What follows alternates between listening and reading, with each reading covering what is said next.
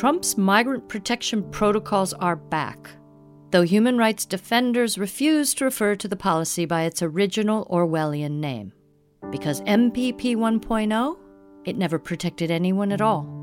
They prefer terminology that says exactly what the policy does force the world's most vulnerable people, those fleeing violence, crippling poverty, war, climate disaster, to remain in Mexico while a hamstrung and backlogged U.S. asylum system considers their need for protection.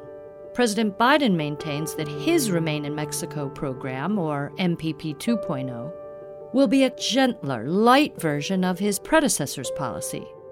But can inhumane be less inhumane?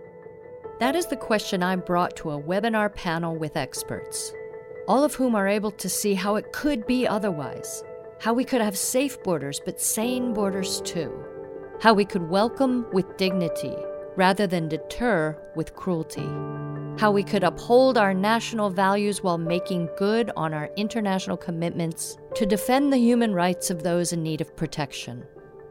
My guests are Charlene D'Cruz of Lawyers for Good Government, Aaron Reichlin Melnick of the American Immigration Council, and Yael Schacher of Refugees International. They join me to unpack the Remain in Mexico program, its impact on human lives, and the convoluted litigation President Biden claims is forcing him to stand it back up again, even as his administration appears to be expanding it. Our conversation was so topical, so rich in history and context, I couldn't help but turn it into the grand finale of Witness Radio's inaugural season. I hope you learn as much as I did, and that it sends you into 2022 with a bit of hope and just enough outrage.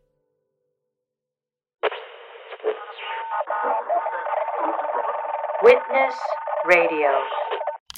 At the end of World War II, there were seven border walls or fences in the world. By the time the Berlin Wall fell in 1989, there were 15. When Trump was campaigning to build a wall on the border with Mexico, there were at least 77 walls or fences around the world, many erected after September 11, 2001. There are more than that today.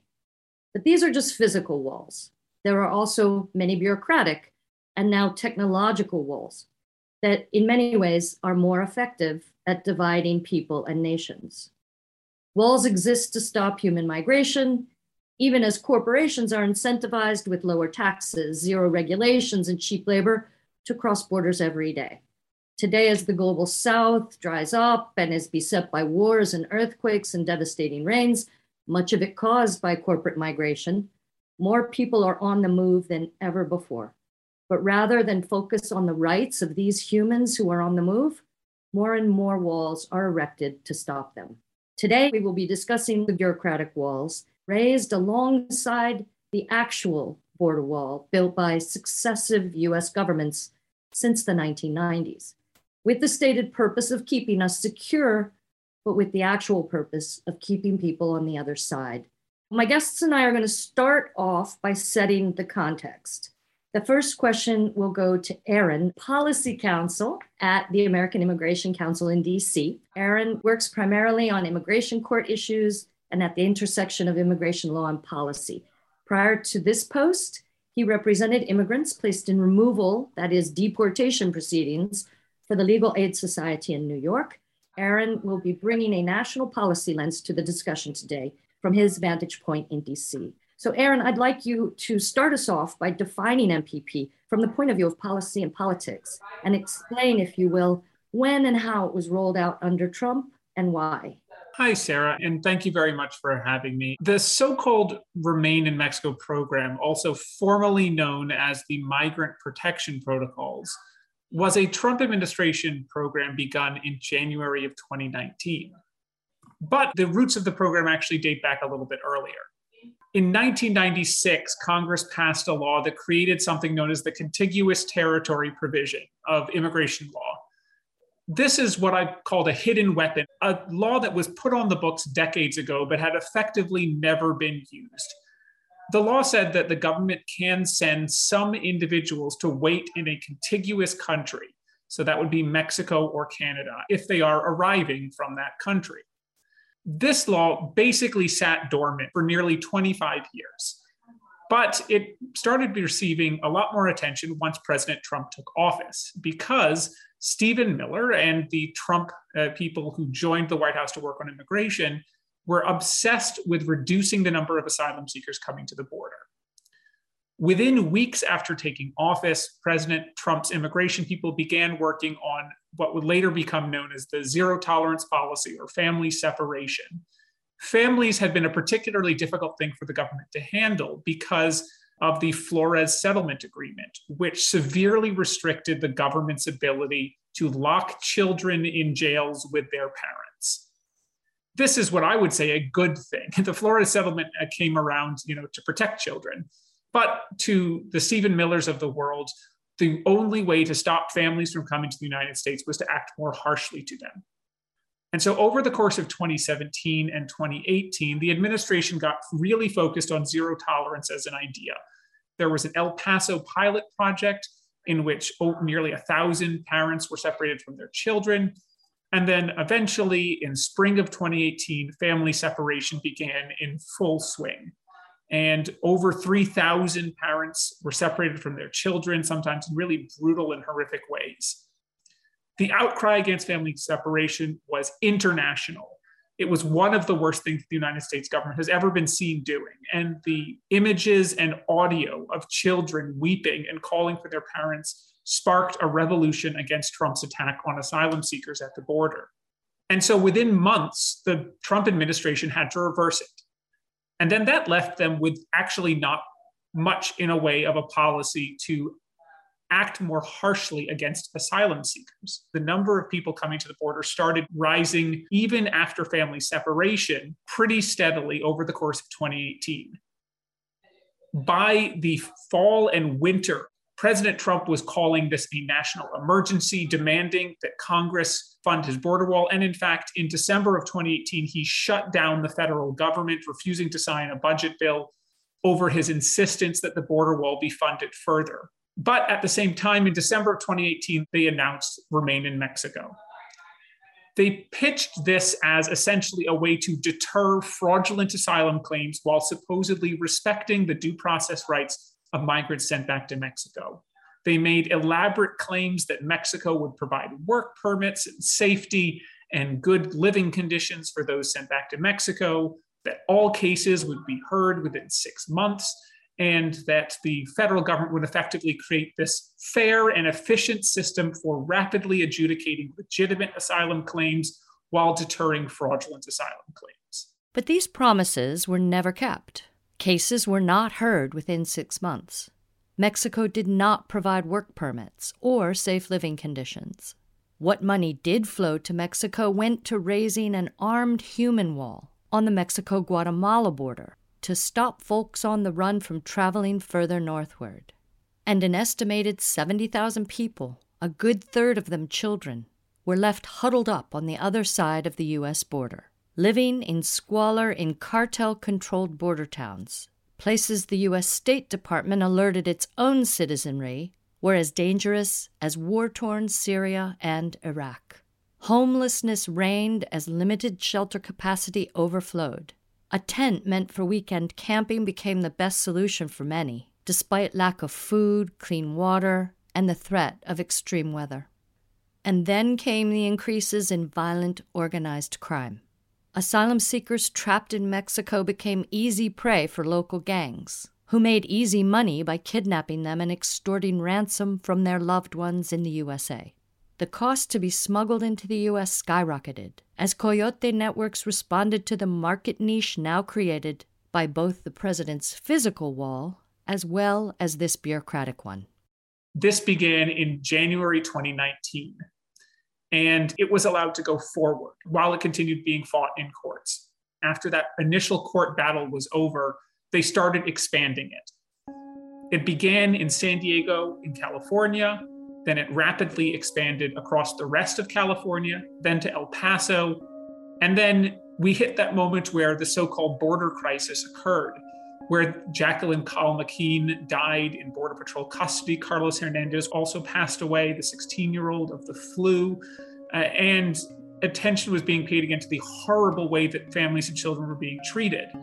And so the Trump administration really started to panic in June of 2019 at the threat of imposing 25% tariffs on all Mexican goods. Mexico balked and said, You can expand this program as much as you want. They began plans to expand Remain in Mexico to South Texas. And in July, they started sending thousands of people back to the Mexican state of Tamaulipas, one of the more dangerous places in the world for migrants, given the cartel's control on the region. Over the course of the six months between June 2019 and the end of the year, the Trump administration instituted a blizzard of new policies designed to deter and uh, harm asylum seekers, to get rid of their rights, and to put them through as stripped down and Kafkaesque a policy that they could without being blatantly obvious that they were trying to deny people their rights. Programs like the so called asylum cooperative agreements, the prompt asylum claim review process, the humanitarian asylum review process, all of these, like MPP, operated in Orwellian terminology to create in Washington, D.C., an impression that this administration cared about human rights, while on the border, making it virtually impossible for anyone to either have a fair day in court or get to court in the first place. So, as these new policies came out, the number of people actually put into MPP started going down, as the number of people coming to the border was also going down. And the whether there was actually any connection is a hotly debated topic. I would argue that there is no clear evidence that MPP had any deterrent effect. The Trump administration said otherwise, and unfortunately, so has the Biden administration. I want to give the mic to Charlene after this quick introduction. Charlene has been fighting for the rights of asylum seekers since the Dirty Wars era of the late 1980s when she founded the Florence Immigration and Refugee Rights Project in Arizona, which still exists, still going strong. She has focused her legal career on immigration and disability rights. One of her superpowers is in developing large scale emergency legal response programs, which she brought to bear under Trump's MPP as director of Project Corazon, the border rights program of Lawyers for Good Government. Charlene was the first full-time immigration attorney on the ground in Brownsville, Matamoros port of entry when MPP 1.0 was erected in the summer of 2019. Today, she brings us uh, the benefit of her broad borderlands viewpoint going back 32 years, as well as her personal and historical vantage points watching US immigration policy and its impacts on the lives of real people as they unfold. Charlene, I was going to ask you to take us to the border. Thank you, Sarah. Before I was an attorney, I was just a friend of the court representing asylum seekers in the depths of the desert, Florence, Arizona, which is when the Florence Project started. I myself am an immigrant. I grew up in India and came to the United States when I was about 18. I just want to start off with one word race. We cannot ever talk about immigration law, whether historically, current, or in any other era, without saying the word race. Immigration law has been fashioned around racial inequities, racism, and the fact that the white supreme powers have always controlled immigration. Go back to the Chinese Exclusion Act. Go back to the Bracero program. Go back to even though IMMACT of 1990, when I was on the ground, helped with family unity, but it also brought out a lot of negative laws that affected people in 1990. IRA was 1996. Let's not forget what was the atmosphere of 1996. It was the era of Newt Gingrich and the Contract for America, also race based. That was one of the most brazen laws and Congress that made everything about race, whether you talk about local, domestic US policy or immigration, or even our interaction with our neighbors and other trading partners. And then let's not forget NAFTA. What did NAFTA do? The white countries of US and Canada huddled together to make money while they completely trounced Mexico, the Mexican farmer. And then we wonder why people came up. A milpa of corn in Mexico used to yield enough corn to feed a family and plus sell in the market. And Milpa could not stand up to the innovation and technology of the US and Canada, and plus the subsidies that the US and Canadian governments kept for themselves while denying Mexico. We have the cartels that grew out of that.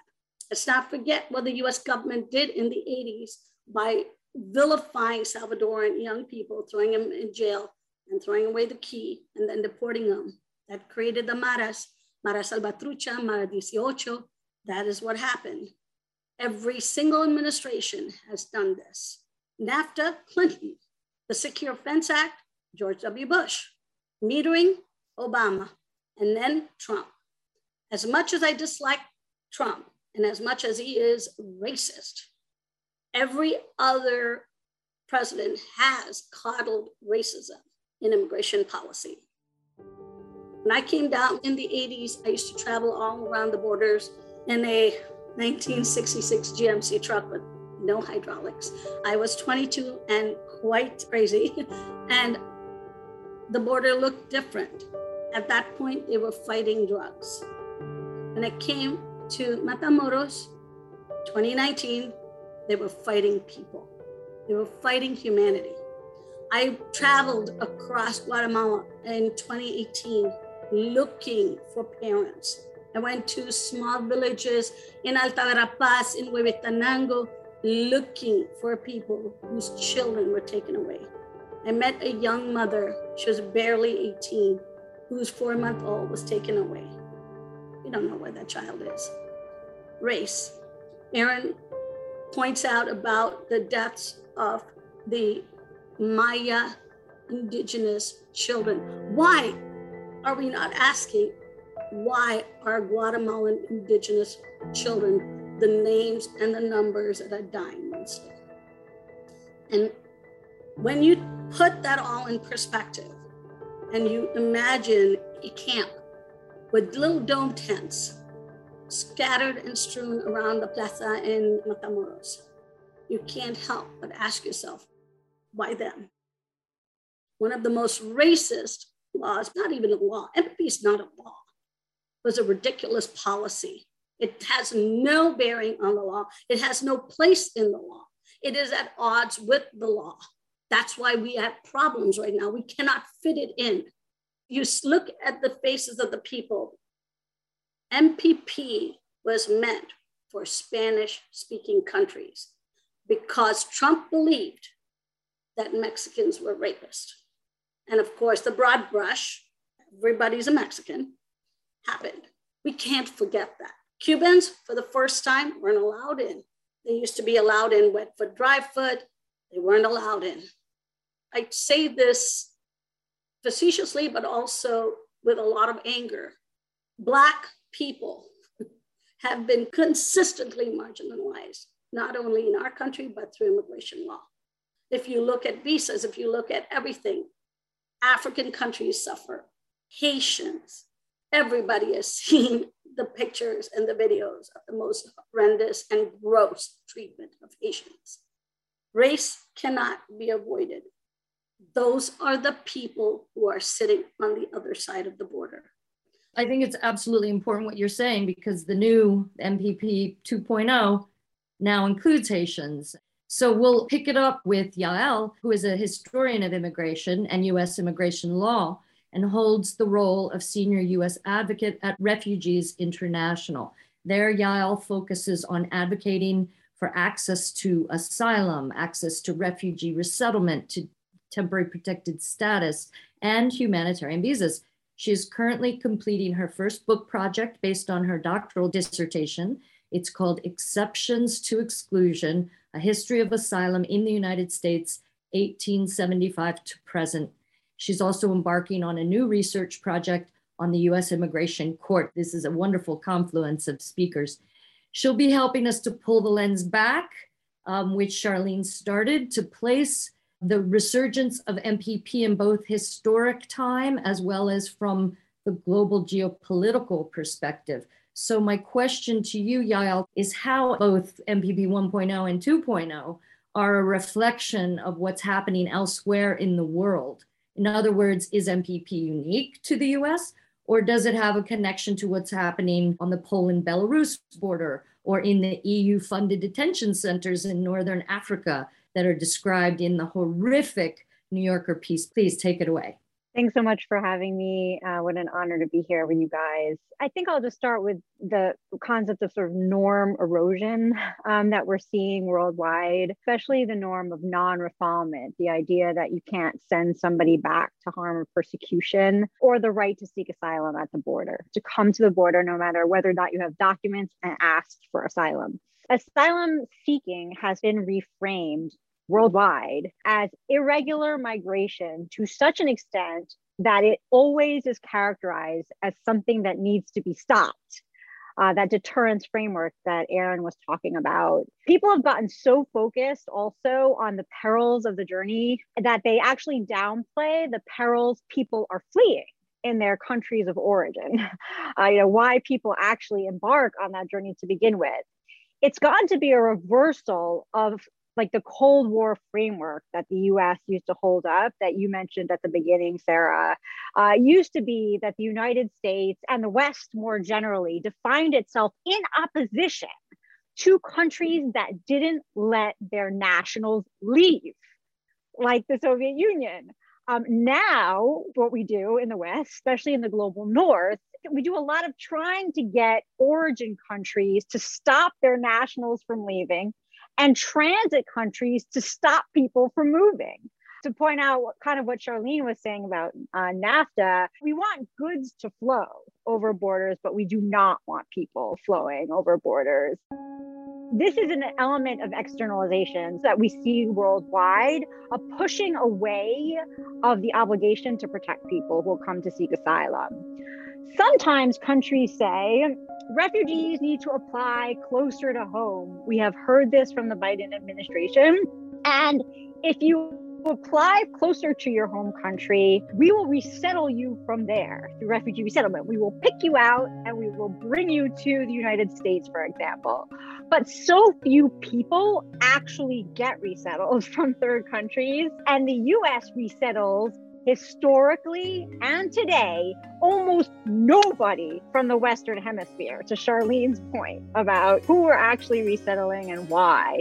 And resettlement is reserved for the most vulnerable of the most vulnerable in a way that has gotten very far from actually the refugee definition. In the UN Convention, somebody who flees persecution based on race, religion, nationality, political opinion, or membership in a particular social group, uh, let alone people fleeing climate change or violence in their home countries.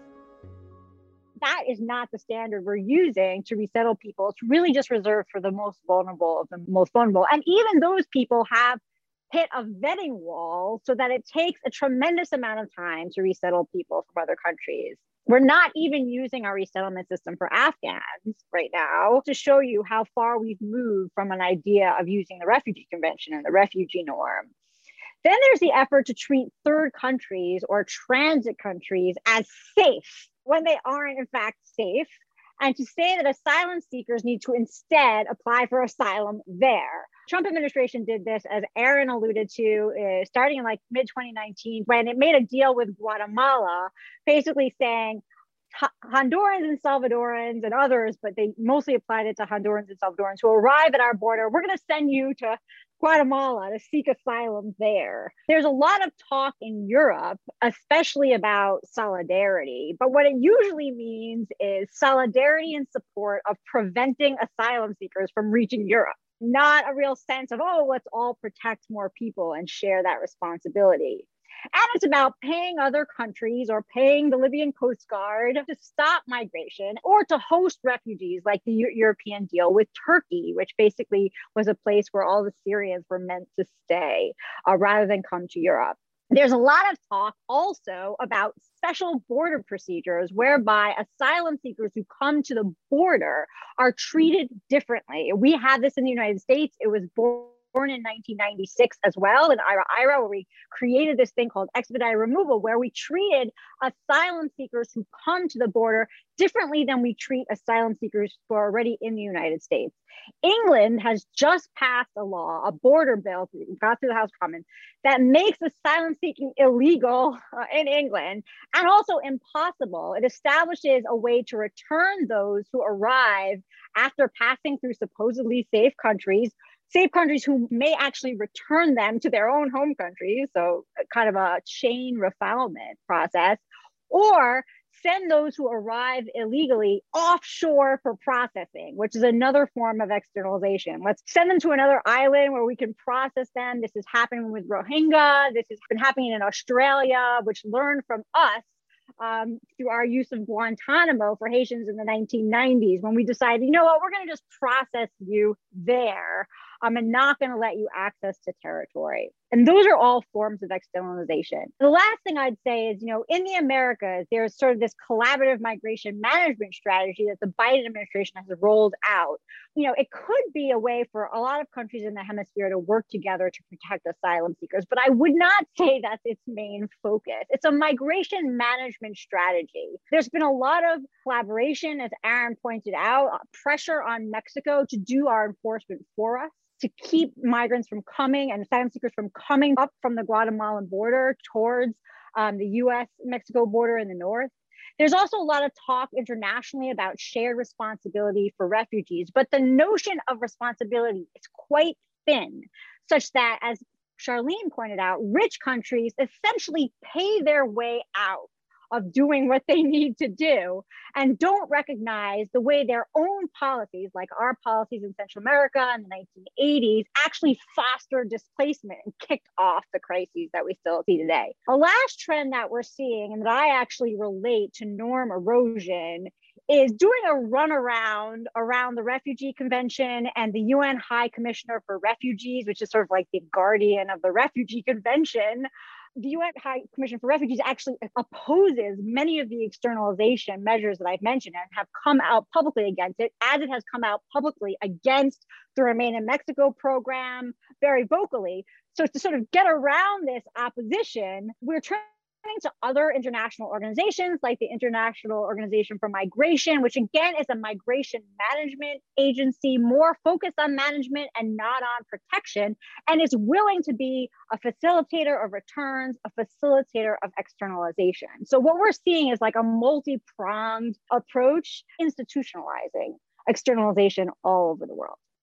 Okay, so now MPP is coming back, and Biden says he abhors it and notes all the ways in which it violates human rights. And yet he seems to be extending the program. Is that right? That is correct. Originally, it had been applied only to nationals of Spanish speaking countries, but unfortunately, the Biden administration has chosen to expand MPP to all nationals of Western Hemisphere countries.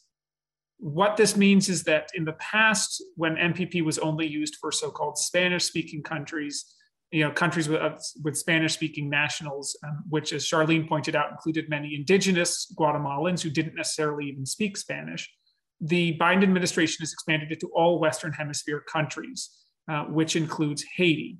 And we think that is a very specific inclusion that the administration wants to target Haitian asylum seekers in the same way that it did in the mass expulsions from Del Rio that sort of shocked, I think, many people with the way those were carried out. Mm-hmm. And again, you have to look at what Charlene said. It was completely correct. You have to look at race as an issue there. Um, Haitian asylum seekers have often been the target for new and expanded anti asylum programs. And this is looking like once again, the Biden administration has joined the Obama administration and the Trump administration in targeting Haitian asylum seekers. Well, even the Carter And then before that, I was going to say yes. And not just the Obama administration, pretty much every single presidential administration for the past 40 years has targeted Haitian asylum seekers in some ways. Yeah, we and, have cages because Carter did not want the Haitians. Yes, um, and and in, I will note, immigration detention, ICE detention, was built specifically and recreated in the 1980s specifically to target Haitians. Yes, from Carter to Reagan through Clinton, it knows no political partisanship. this mess we're in. Speaking of the mess we're in, let's go back to Charlene. She's been acting to blow the system up. We have MPP challenged in the courts under the Trump administration, but the suits were ultimately not successful, as Aaron said, and eventually the Ninth Circuit and the Supreme Court overruled the pushback. So from January 2019, when MPP 1.0 began, until it was finally halted by Biden, approximately 70,000 people were pushed back into Mexico. More than 32,000 were ordered removed, i.e., deported. Nearly 9,000 had their cases terminated. In the end, out of those 70,000, if I've got my stats right, just 723 people were granted asylum or some other kind of relief. Charlene, can you give us, without giving up any state secrets, can you explain to us how you've managed throughout it all to get about 50 people across a week. Is that right? I decided I was going to blow this thing apart and bust the door out. And I have been filing lots of humanitarian paroles. Part of my plan is to get as many people across before MPP 2.0 starts. I'm running out of time, but I'm going to try. Now, when MPP 1.0 was going on, I had come down to the border in September. And one of the first people I met was a family, a Salvadoran family, with a young woman. She's like 27, is deaf and mute. And they separated that, that young woman, and she had a five year old um, child with her in a separate cage from her mother. She had never been away from her mother. She was not educated in ASL. Essentially, nothing was told to her. She was given the MPP paperwork and sent across the border. So I marched up on the bridge and I said, You can't do this. Here is your policy that says that someone who has a disability is not amenable. And of course, you know, they were like, Well, you know, not our fault, it's somebody else's fault. I said, let, let her in, and they wouldn't. And it took a threat of lawsuit to get that family in. But I kept on. I would spend hours on the bridge trying to get a blind person in, or, you know, children with disabilities, people who had horrible medical conditions. In that backdrop, I, I have a background in disability law, and also I'm a special ed teacher. So my eyes, when I walk around the camp in Matamoros, I was constantly looking for anybody who's vulnerable. And I pretty much, you know, settled into that role. In January 2020, I got a blind woman across, and it caused such an uproar that there was specific, I think, marching orders not to listen to me on the border. They started Whoa. photographing me. I think I was on the bridge with Tom Cartwright. We were being videotaped we were not being listened to and we had four children who were in dire needs disabled children very sick children. And that was the end of the time that i could get people across. The last person was a really uh, ridiculous case. And then came covid. And then came covid. And nothing moved. And all of these court hearings that migrants were supposed to be getting within six months, often they had blown past that deadline on a routine basis. All of that got put aside. All MPP court hearings were suspended immediately when the pandemic hit. In March of 2020, the border was shut and Title 42 went into place. Title 42, a pandemic related policy of expelling people without even giving them a court hearing. Because at least under MPP, you were supposed to get a court hearing. Under Title 42, you wouldn't even get that. As the sort of horror stories about Remain in Mexico kept being told, as the squalid refugee camps at the border made themselves into the news, Jill Biden went down during the campaign. She saw the camps, how horrible they were. And Joe Biden himself, in the one immigration question that came up during the presidential debates, only one, the only time he spontaneously raised immigration was to talk about Remain in Mexico and say how horrible it was to send people across the border into Mexico and force them to seek asylum from.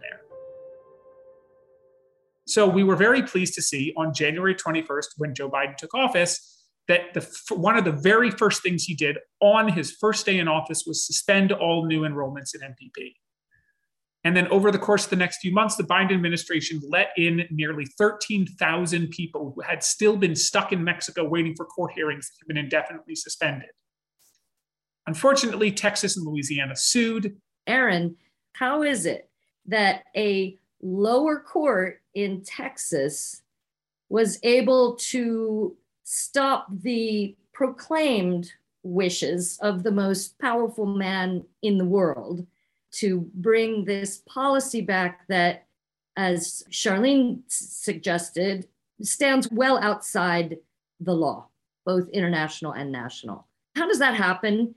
Well, long story short, through a law known as the Administrative Procedure Act, which is the same law that was used during the Trump era to stop the Trump administration from ending the DACA program, Deferred Action for Childhood Arrivals, which provided some protections for people who are brought here to the United States as youth. The federal court ruled that the Biden administration had gone through the wrong process for ending MPP, citing very specifically to the uh, case in which the Supreme Court decided that the Trump administration had gone through the wrong process for ending the DACA program. For a wide variety of reasons, I think that decision was incorrect, but it rested on the same legal framework. When governments take specific actions, they have to follow specific procedures. And if they do not follow those procedures, a court can step in and um, require them to reverse course. That was sort of the primary basis by which the court overturned the Biden administration's actions. I just want to say one thing about the Biden administration and MPP. The Biden administration felt fine about rolling it back on January 21st because the Biden administration knew that Title 42 would keep folks out. We cannot right. talk about MPP 2.0 without talking about Title 42.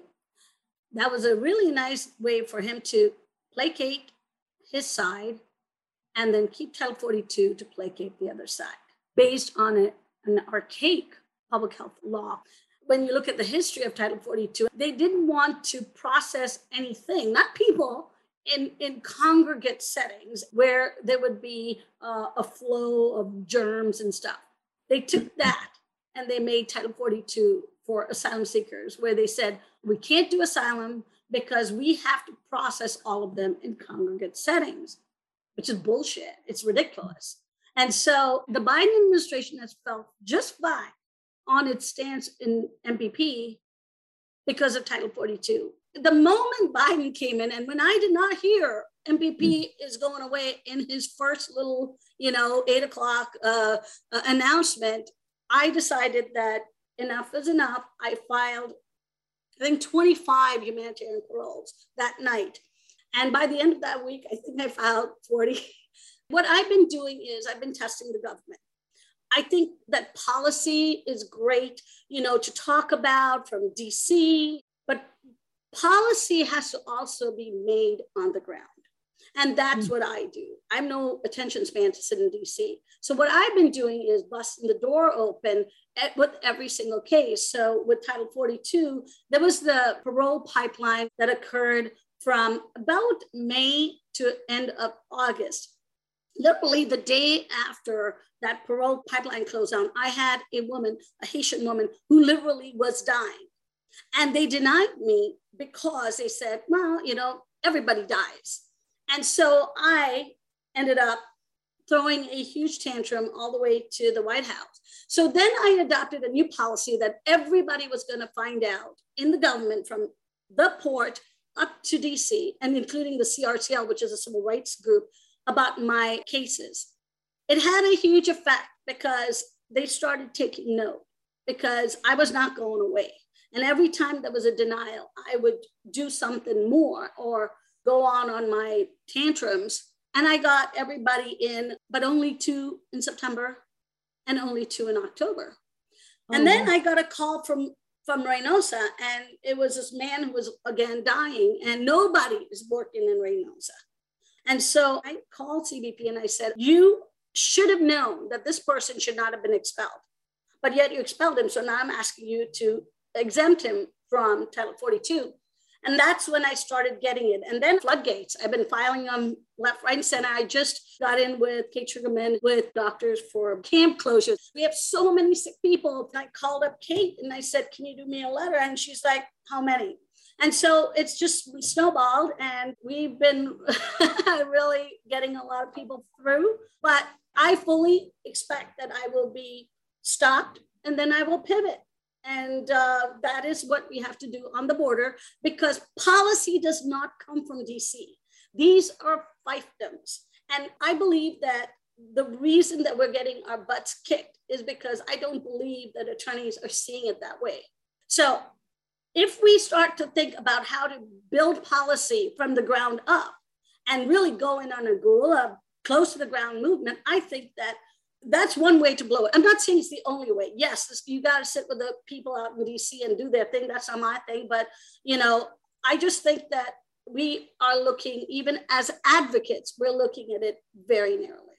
I think at this point, I have to note we do have to think of Title 42 and MPP as working together, especially because we have learned that the Biden administration will be applying Title 42 to people first, and then people who can't be subject to Title 42 will be put into MPP. And I oh, think if we return to Haitian entrance, this is a good way to say of how arbitrary this all is. Um, we know, thanks to Tom Cartwright and others who do really great work, that there's about you can fit, I think, 123 people on a plane to Haiti. And so the first 123 people Haitians encountered in a day or in a week will be put on the plane, and person 124 is going to be put into MPP. Wow. And so when we look at how arbitrary this all is, we see that decisions of life and death can sometimes come down to, you know, whether whether you are the first person in line or the last person in line. And that's really not how a functioning system of humanitarian protection should work. Right. Right. So speaking of a functioning system of humanitarian protection, Yael, do you want to give us a last word maybe on where we could go to be more humane, to be less racist, to do the right thing by our international and national conventions. Do you have hope? And if so, frame it for us. Uh, sure, I'll try. I would say one of the problems has always been, as Charlene said, that policies are made in Washington and then depending on the port of entry, depending on the border patrol officer that you get, um, policy is also made on the ground, um, sometimes in arbitrary ways, as Aaron pointed out. I would say that there's a continuity with MPP with the past. The 1980 Refugee Act was sort of remarkable in the sense that it basically said, create a uniform process whereby people who show up at the border who are in the United States to regardless of their legal status, create a uniform procedure whereby they can apply for asylum um, and get a chance to have their claims, you know, heard. Um, we've been pushing back against that idea ever since then, as we've heard throughout this panel.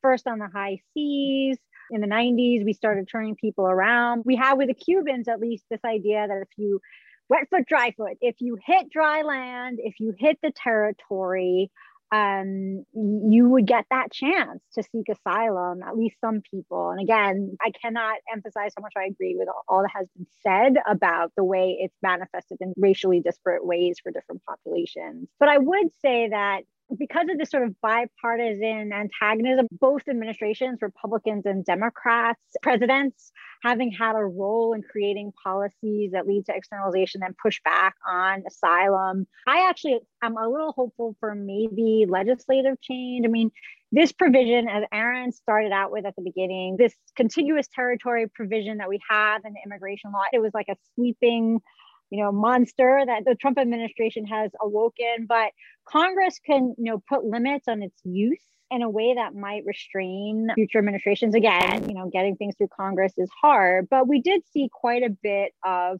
pushback against MPP when it started again. And I do have to say President Biden is reserving the authority to use this provision. The Biden administration is not saying, no, we don't have a right to return people this way. Uh, it's saying we don't want to, we don't like to, we don't like the program, but we certainly have the, the authority under the statute to do it. So I do think statutory change is something we should all push for.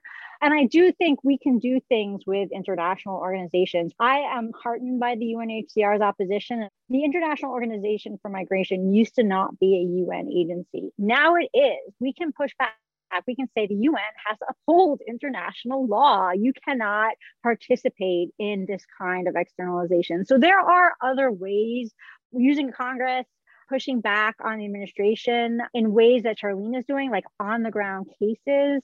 Uh, but I think fundamentally, um, the statute, like we've been saying, is a bit of a problem. Um, and working towards legislative reform is a good idea as well.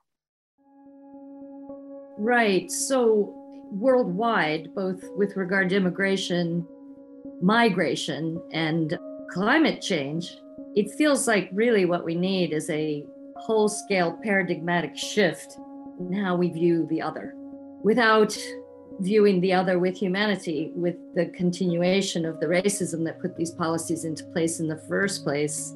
It's hard to get change even at the legislative level. So, how do we create a change in awareness and consciousness toward the other?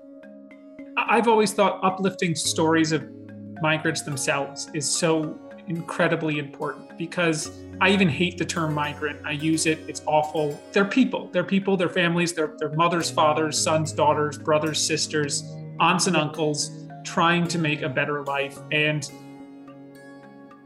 we often reduce them to numbers. God knows I do that myself often because you sometimes have to do it to look at things in a broader context. But at the end of the day, you just have to keep reminding people what would you do if you were in their footsteps, if you had to deal with uh, famine, if you had to deal with the, your child's life being threatened, what would you do? And make people think about it really hard.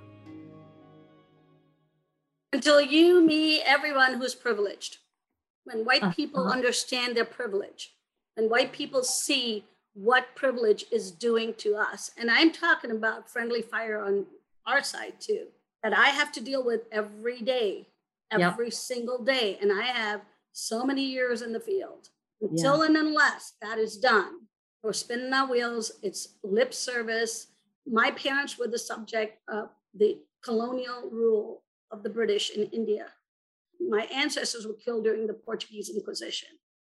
Race, and until we understand and really head it on, we're not going to make much changes. But I think there's a positivity in there because all of us can take that step in our everyday lives to do that. Yeah. As Aaron said, Let's listen to the stories, but we've got to do something about it. And we yeah. got to change our own notions. Thank yeah. you for having me. I really appreciate it. Yeah, you too. It's been great talking to you all. Yael, do you want to have a last word on how to change hearts and minds?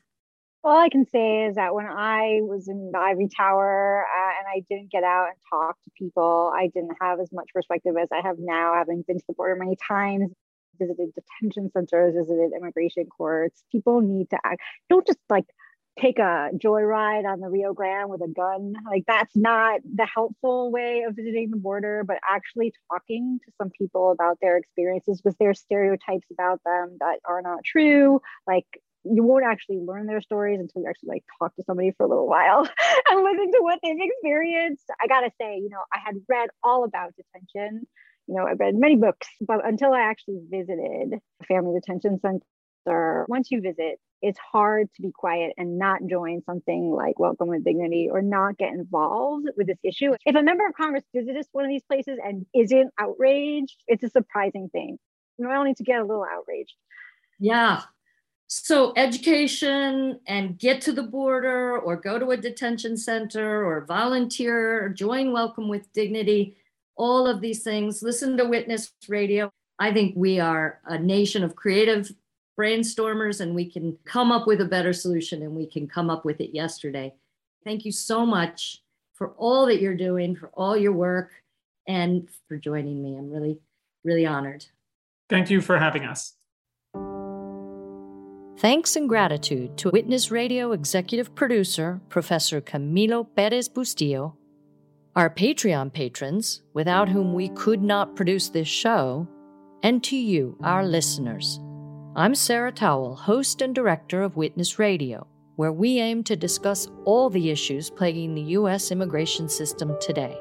This is why we witness. Subscribe, rate, and review Witness Radio on Apple, Spotify, or wherever you find your podcasts. And please consider becoming a patron of Witness Radio if you haven't already. Just go to patreon.com slash witnessradio and sign up. We'll see you here, there, and everywhere.